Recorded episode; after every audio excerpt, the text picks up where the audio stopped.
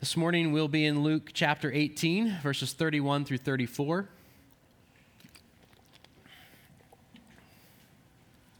Before we get to our text this morning, have you ever had someone tell you something, maybe a story or how to do something, like, you know, a process for a job that they want done, or maybe a task that needs to be done? And you have no idea what they're talking about because you didn't know or hear what the context was, right? You kind of maybe were tuned out and you kind of jumped into the conversation, and all of a sudden you realize, oh, I have no idea what they're talking about. In our family, this happens a lot, and I'm not throwing shade at anybody. All of us do this, right? All of us in my family do this. Someone starts to tell a story, and about halfway through, there is always someone in our family. Sometimes it's me, I'll admit. We'll ask the question, what are you talking about? And it's usually because that person, myself included, wasn't paying attention and missed the important information that gave context to the story that was being told. If someone tells you how to do something, but you haven't paid close enough attention to the directions or even what the final product might be, you just hear all of a sudden someone giving you instructions. Do you feel lost? Sometimes silly, sometimes even stupid. You're like, oh, I should probably know what they're talking about, but I'm now too scared to ask them what I need to know what they're talking about. So this morning, Jesus tells his disciples what is going to happen when they get to Jerusalem. He's telling them what's going to happen to him when they arrive in Jerusalem, but they have no idea what he's talking about. They have missed or misunderstood all that Jesus has already told them and all that they had learned from the Old Testament about who the Messiah would be.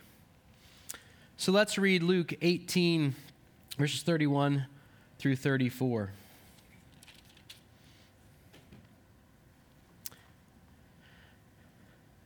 And taking the 12, he said to them, "See, we are going up to Jerusalem, and everything that is written about the Son of Man by the prophets will be accomplished. For he will be delivered over to the Gentiles, will be mocked and shamefully treated and spit upon. And after flogging him, they will kill him. And on the third day he will rise." But they understood none of these things. The saying was hidden from them, and they did not grasp what was said. Please pray with me. Heavenly Father, we thank you for your word that became flesh and dwelt among us. That word being Jesus, your Son, our Savior. And Lord, we pray that you would give us eyes to see and ears to hear his very word given to us. Lord, may we be not only transformed by it, but conformed to it. We pray these things in Jesus' name. Amen. So last week, we saw a young ruler come to Jesus. He was a wealthy man, and he came and asked Jesus what he had to do to inherit eternal life. And we said that it was a kind of a silly question if you think about it, since you don't do anything to inherit something, right? You inherit something because of the relationship you have with someone. You don't do anything to earn it. You receive it as a gift. It's given to you because someone loves you or has a close relationship with you and knows that what they are giving you in an inheritance will be something that you will enjoy or care for.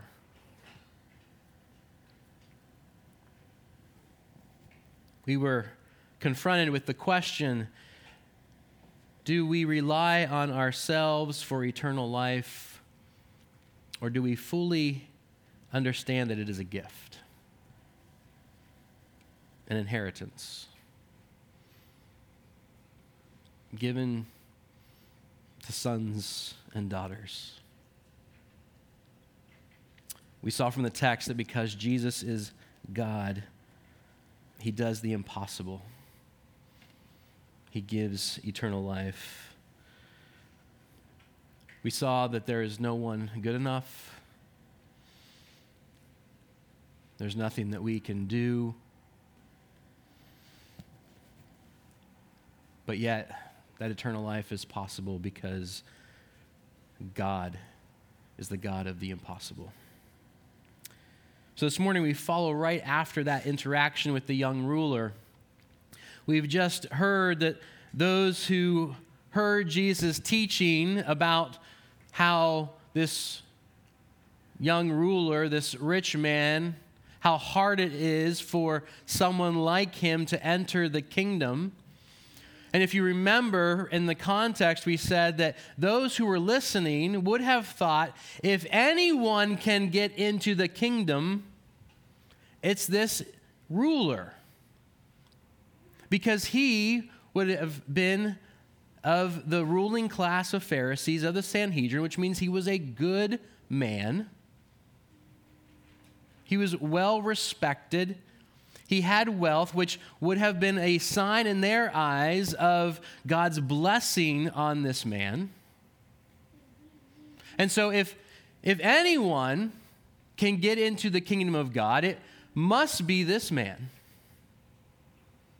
And yet Jesus says how hard it is for a man like this to enter the kingdom. It'd be easier for a camel to go through the eye of a needle. And that's exactly what Jesus meant. It'd be easier for a camel to go through the eye of a needle. And so the response is, by those listening, who then can be saved? You've just told us it's impossible to enter the kingdom. Jesus responds, what is impossible with man is possible with God. We're following right after that interaction with Jesus teaching about this. Who can be saved? And Jesus' response was, as I said, what's impossible with man is possible with God.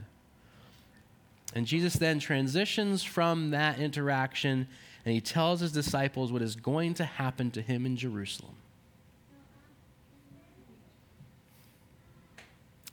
He tells his disciples something that sounds impossible. Let me read again. See, we are going up to Jerusalem, and everything that is written about the Son of Man by the prophets will be accomplished. For he will be delivered over to the Gentiles and will be mocked and shamefully treated and spit upon. And after flogging him, they will kill him. And on the third day, he will rise. None of that seems possible to the disciples. The first part of it doesn't seem possible. We are going up to Jerusalem, and everything that's written about the Son of Man by the prophets will be accomplished. In their mind, everything that's written about the Son of Man, the Messiah, is that the Messiah is going to be king, and he is going to reign forever and ever, and he's going to make everything right, and Israel is going to be the kingdom that it was meant to be. That's what they thought everything being accomplished meant. For he'll be delivered over to the Gentiles and will be mocked and shamefully treated and spit upon, and after flogging him, they will kill him. Wait, that's not part of the Messiah's CV. No, Jesus. Nope. That is not what's supposed to happen. That's not what the Old Testament says. That's not what you just said the prophet, what the prophet said is going to be accomplished. Does not compute, does not compute, does not compute. and on the third day he will rise. Well, that's just crazy talk, Jesus. Nobody rises from the dead.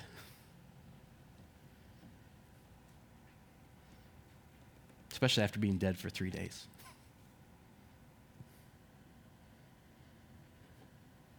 What's impossible with man is possible with God. That is the context of what Jesus tells his disciples and us this morning. And do we understand that Jesus is the fulfillment? Do we understand that Jesus is the everything?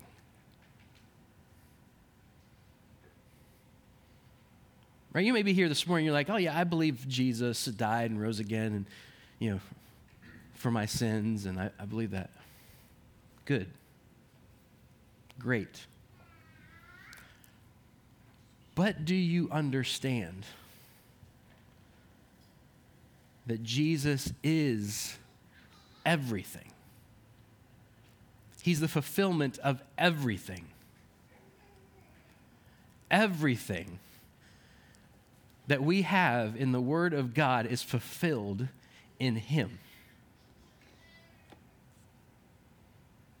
Everything.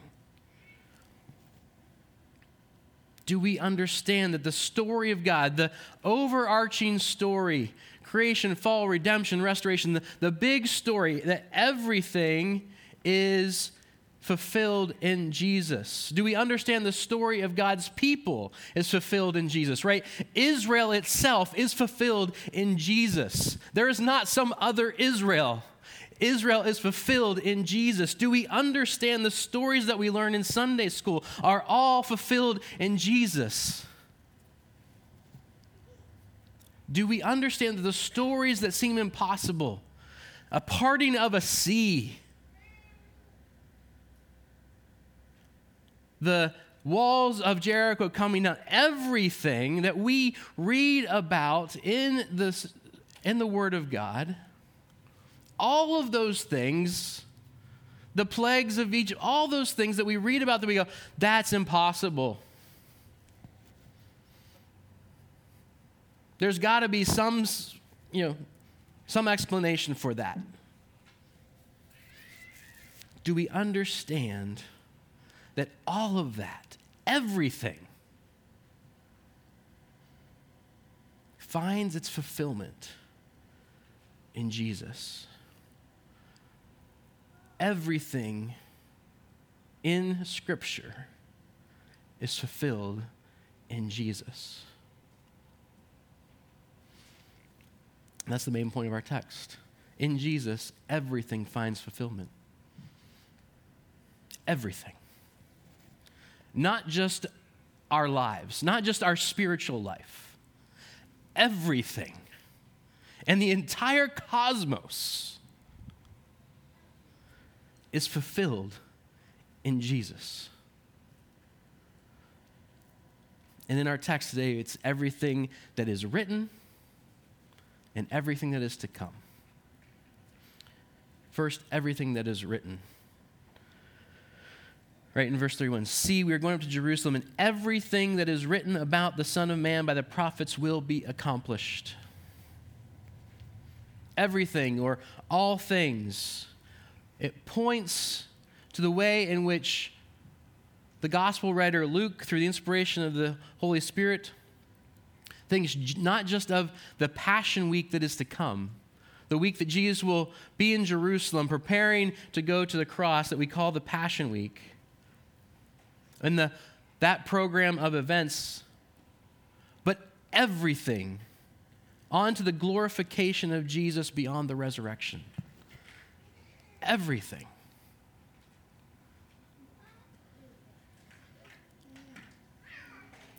Luke, through the words of Jesus, is reminding us that everything that was written about the Son of Man will be accomplished. Luke gives us the words of Jesus For he will be delivered over to the Gentiles and will be mocked and shamefully treated and spit upon. And after flogging him, they will kill him, and on the third day he will rise." Luke uses these words of Jesus to remind us of this shameful treatment that he will endure, which echoes in the Old Testament prophets what the righteous, quote-unquote righteous, the only righteous one being Jesus, will and do endure.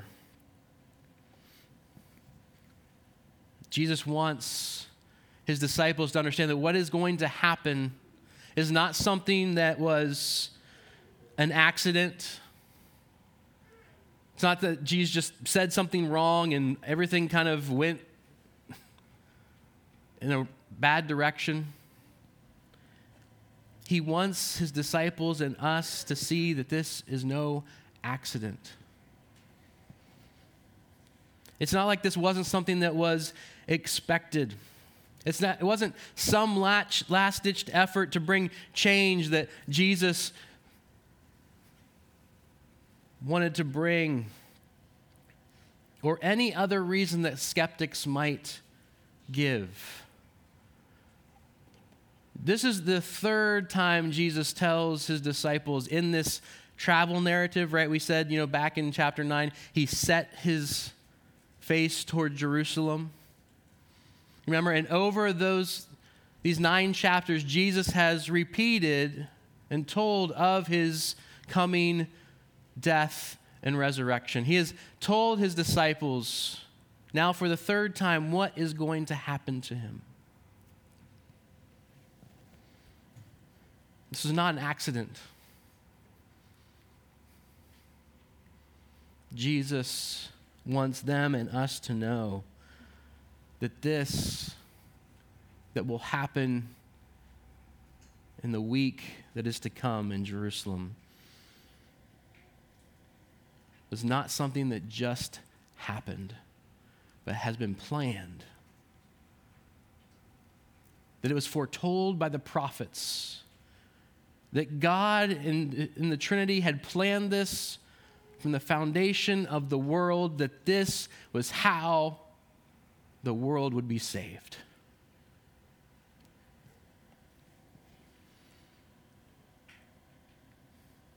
It was all there in the Old Testament, if you had eyes to see.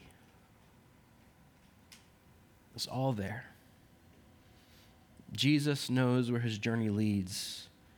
He will suffer the rejection of his own and of the world, and he suffers knowingly and willingly.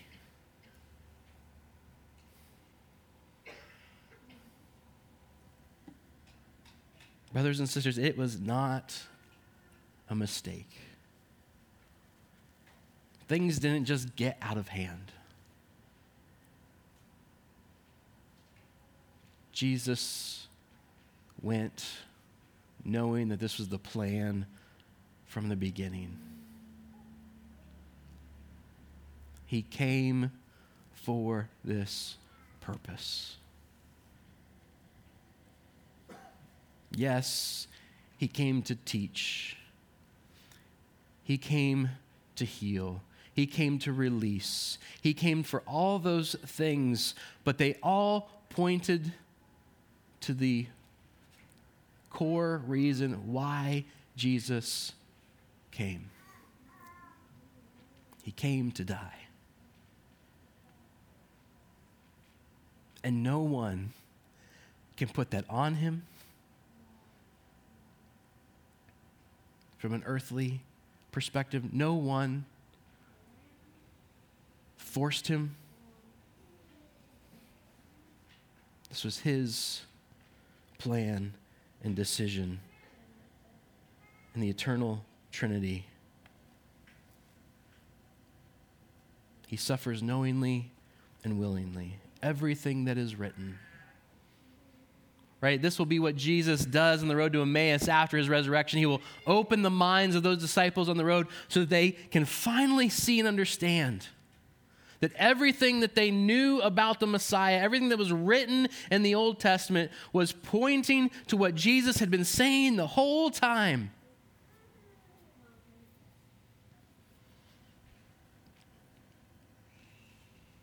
And they missed it.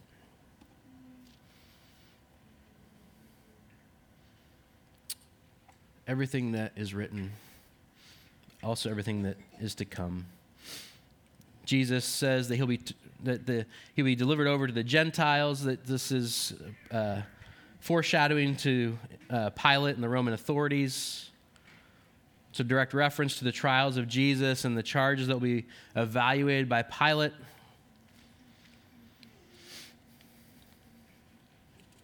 He is pointing to this Passion Week of being turned over, to be mistreated,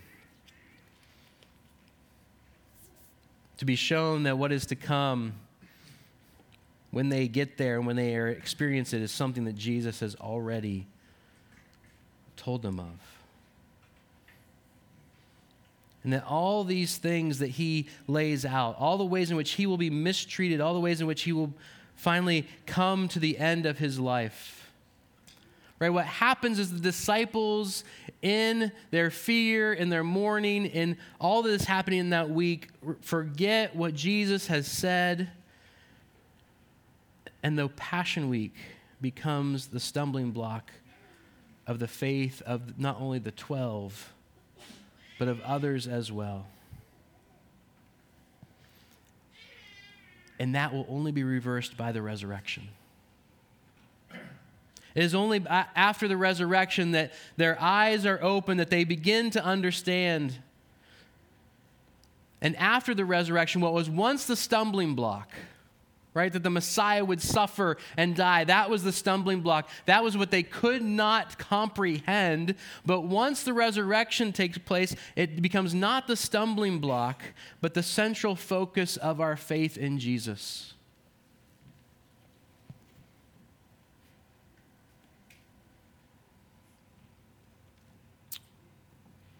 It's still a stumbling block to this day.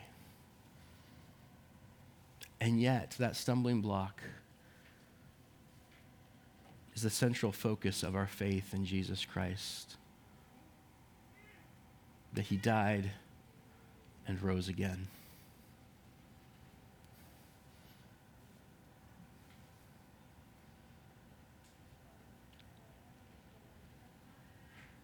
That seems ridiculous to many. Maybe to you this morning. Maybe at one time it seemed like a ridiculous proposition. What is the stumbling block has become the cornerstone of our faith.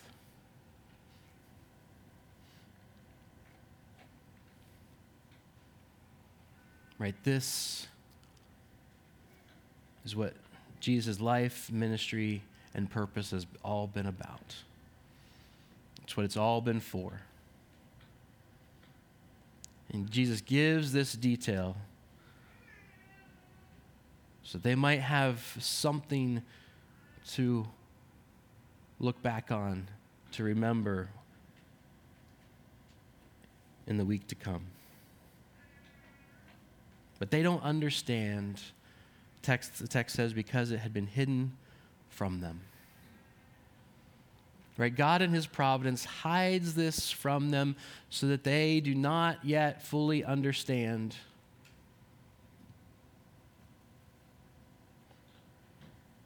But they will understand in the resurrection. They cannot see how fulfillment will come this way. They cannot grasp how this will fulfill Scripture or how the Messiah could suffer.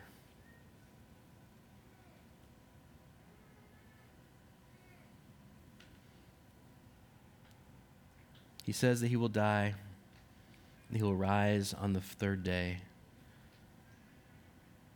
It's ultimately not about defeat, but of victory.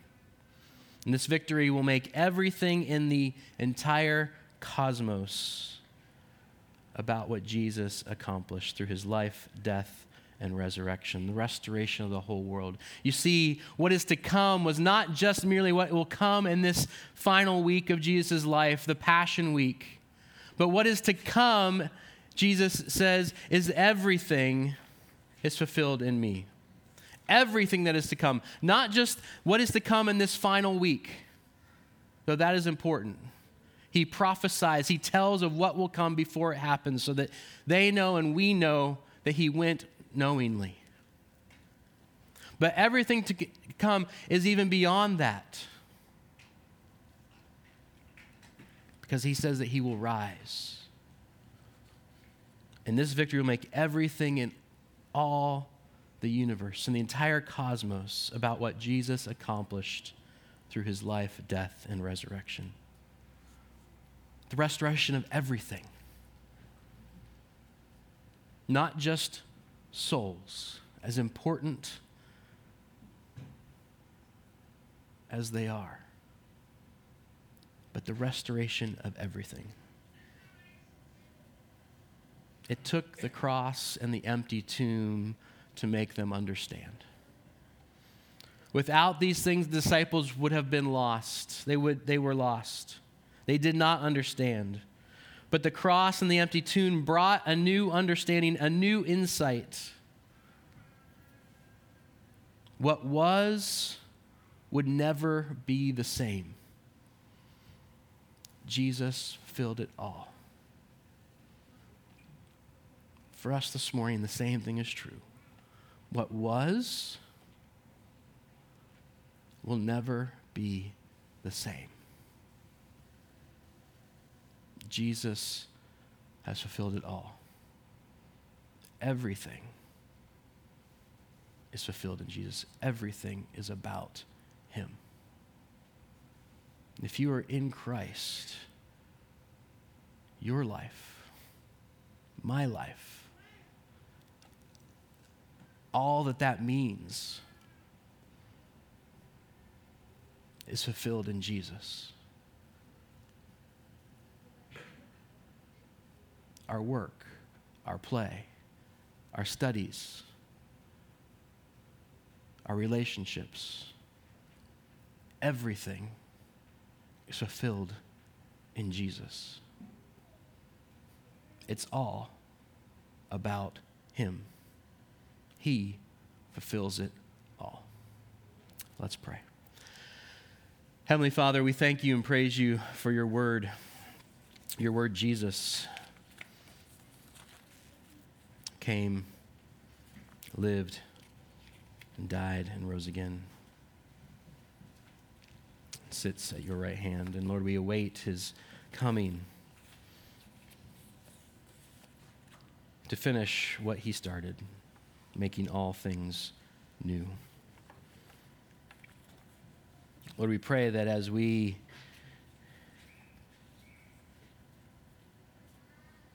have come to your text, this text this morning, Lord, that we be reminded of the amazing grace, amazing love, amazing mercy, amazing hope of the gospel of Jesus Christ. Or Lord, if there are those here today that have heard this for the first time, or maybe the first time in a new way, Lord, that you, by your Spirit, would cut to the quick. Open their heart and their mind to know what is impossible with man is possible with God. We pray this in Jesus' name.